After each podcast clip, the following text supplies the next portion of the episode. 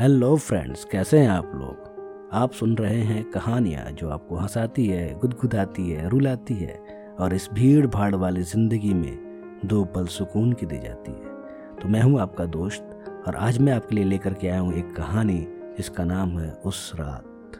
तो चलिए शुरू करते हैं अपने इस कहानी को। उस रात डेविड अपने फैक्ट्री में बहुत देर तक रुका था। अगले दिन फैक्ट्री के मालिक आने वाले थे तो फैक्ट्री का पूरा हिसाब किताब उन्हें देना था। डेविड अमेरिका के एक छोटे से शहर माकूस में एक लकड़ी के फर्नीचर बनाने वाले फैक्ट्री में अकाउंटेंट था। कुछ दिनों से फैक्ट्री लगातार घाटे में जा रही थी। तो फैक्ट्री के मालिक ने डेविड से उस पूरे फैक्ट्री का हिसाब किताब बनाने के लिए और उसका एक रिपोर्ट तैयार करने के लिए बोल दिया था। डेविड फैक्ट्री बंद होने के बाद भी फैक्ट्री में रुक करके रिपोर्ट तैयार करने में लगा हुआ था और सारे फाइलों को चेक करते करते, रिपोर्ट तैयार करते करते रात के तकरीबन एक बज गए थे। डेविड का घर शहर से पंद्रह किलोमीटर दूर एक छोटे से गाँव में था। उस गाँव में जाने का रास्ता एक सून सान जंगल के ठीक बीचों बीच से होकर के गुजरता था। डेविड अपना काम पूरा करने के बाद अपने घर जाने के लिए अपनी जगह से उठा और अपनी कार की तरफ़ बढ़ता गया। कार के पास पहुंचकर डेविड ने उसका दरवाज़ा खोला और अपने कार में बैठकर अपने घर की तरफ़ चल दिया। अभी वो छः से सात किलोमीटर दूर ही चला होगा कि वो सून सान सा भयानक जंगल शुरू हो गया। दोनों तरफ़ भयानक जंगल और बीच में एक पतला रास्ता, दूर दूर तक। ना कोई इंसान दिखाई दे रहा था और ना ही कोई कार दिखाई दे रही थी। सिर्फ़ और सिर्फ़ घना अंधेरा और सन्नाटा पसरा हुआ था। डेविड को अचानक सड़क के किनारे जंगली जानवरों की आँखें चमकती हुई दिखाई दी। डेविड थोड़ा सा घबरा गया। वो उस जंगल से जल्द से जल्द निकलना चाहता था, इसलिए उसने अपने कार की स्पीड को बढ़ा दिया। डेविड जल्द से जल्द उस जंगल को पार करने लगा। तभी न जाने अचानक क्या हुआ, ऐसा कि डेविड की कार अचानक चलते चलते बंद हो गई और एक जगह जाकर के रुक गई। डेविड घबरा गया।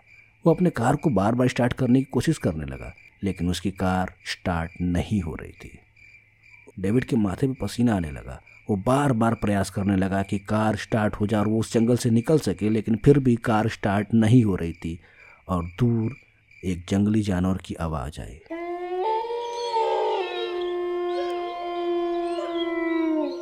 उस आवाज़ को सुन करके डेविड अब बुरी तरीके से डर गया था, लेकिन तभी गाड़ी से निकलते हुए हेडलाइट्स की रोशनी में उसकी नज़र ठीक सामने रोड पे पड़ी।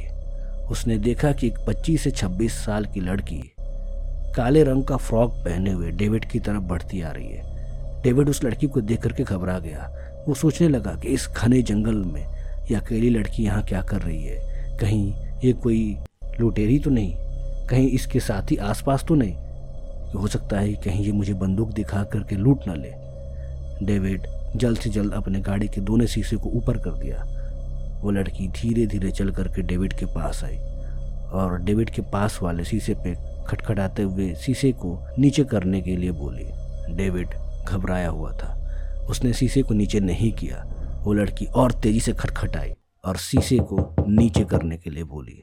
डेविड ने हल्का सा शीशा नीचे किया ताकि उस लड़की की बात अंदर आ सके और डेविड की बात उस लड़की तक पहुँच सके। यानी कि लगभग उसने आधा इंच से भी कम शीशे को नीचे किया था।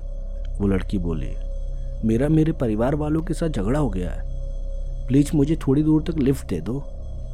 डेविड बोला, देखो, मैं अकेला हूँ। मेरे माँ, बाप, मेरी बीबी, मेरे घर पे इंतज़ार कर रही है। मुझे जाना है, प्लीज़ मुझे जाने दो। वो लड़की कार पे अपने हाथों से तेज़ी से पीटते हुए बोली, मेरा मेरे माँ बाप के साथ झगड़ा हो गया है। मैं यहाँ पे अकेली हूँ। मुझे थोड़ी दूर तक लिफ्ट दे दो। डेविड बोला प्लीज़, देखो, प्लीज़ मुझे जाने दो। मेरे माँ बाप मेरी बीबी सब लोग मेरा इंतज़ार कर रहे हैं। मेरी कार यहाँ पे बंद हो गई है, स्टार्ट क्यों नहीं हो रही मुझे नहीं पता।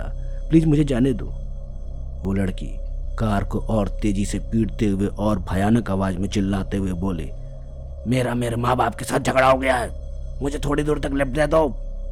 डेविड बोला, देखो, मैं तुम्हारे सामने हाथ जोड़ता हूँ। प्लीज़ मुझे जाने दो। मेरी कार स्टार्ट नहीं हो रही है। मेरे माँ बाप मेरा इंतज़ार कर रहे हैं। प्लीज़, मेरी बीवी मेरा इंतज़ार कर रही है। प्लीज़ मुझे जाने दो।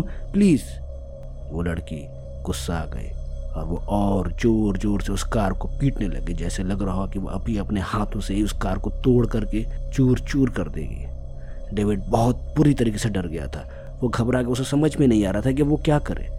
तभी उसकी नज़र अपने कार के डैशबोर्ड पे पड़े, एक क्रॉस की लॉकेट पे जाती है, जिसे डेविड की माँ ने डेविड के लिए लेकर के आया था और डेविड से बोला था कि इसे पहन लेना। लेकिन डेविड वो लॉकेट पहनना भूल गया और उसे अपने कार के डैशबोर्ड पे ही छोड़ दिया था। डेविड ने झट से उस लॉकेट को अपने गले में पहना और गॉड को याद करने लगा और उनसे मदद मांगने लगा। उसने गॉड को याद करने के बाद एक आखिरी बार उस कार को स्टार्ट करने की कोशिश की और इस बार उसकी कार स्टार्ट हो गई। डेविड अब वहाँ से निकलने वाला था, लेकिन निकलने से पहले वो आखिरी बार उस लड़की को देखना चाहता था। डेविड ने जैसे ही अपनी गर्दन घुमा करके उस लड़की की तरफ़ देखा तो उस लड़की का शकल एक भयानक चुड़ैल की तरह था। उसका आधा चेहरा चला हुआ था और उसमें से खून टपक रहा था। उसके बाल बिखरे हुए थे, उसकी आँखें लाल थी, उसके कपड़े फटे हुए थे और वो ज़ोर से हंस रही थी। उसने हँसते हुए बोला अच्छा हुआ जो तुमने शीशा पूरा नहीं खोला, नहीं तो आज तुम्हारी जान। और इतना बोल के वो लड़की न जाने कहाँ गायब हो गई। डेविड भगवान का नाम लेते हुए उस जंगल से तेज़ी से बाहर निकला और उस जंगल को पार करके सीधा अपने घर आकर के रुका और अपने माँ और अपने बीवी को उसने ये कहानी सुनाई। सब डरे हुए थे। डेविड कई दिनों तक इस घटना के बाद परेशान रहा। लेकिन बाद में धीरे धीरे चीज़ें फिर से ठीक हो गई और वो वापस से अपने काम पे जाने लगा। तो दोस्तों, उम्मीद है कि आपको ये कहानी पसंद आई होगी। तब फिर मिलते हैं अगले कहानी में किसी और दास्तान के साथ।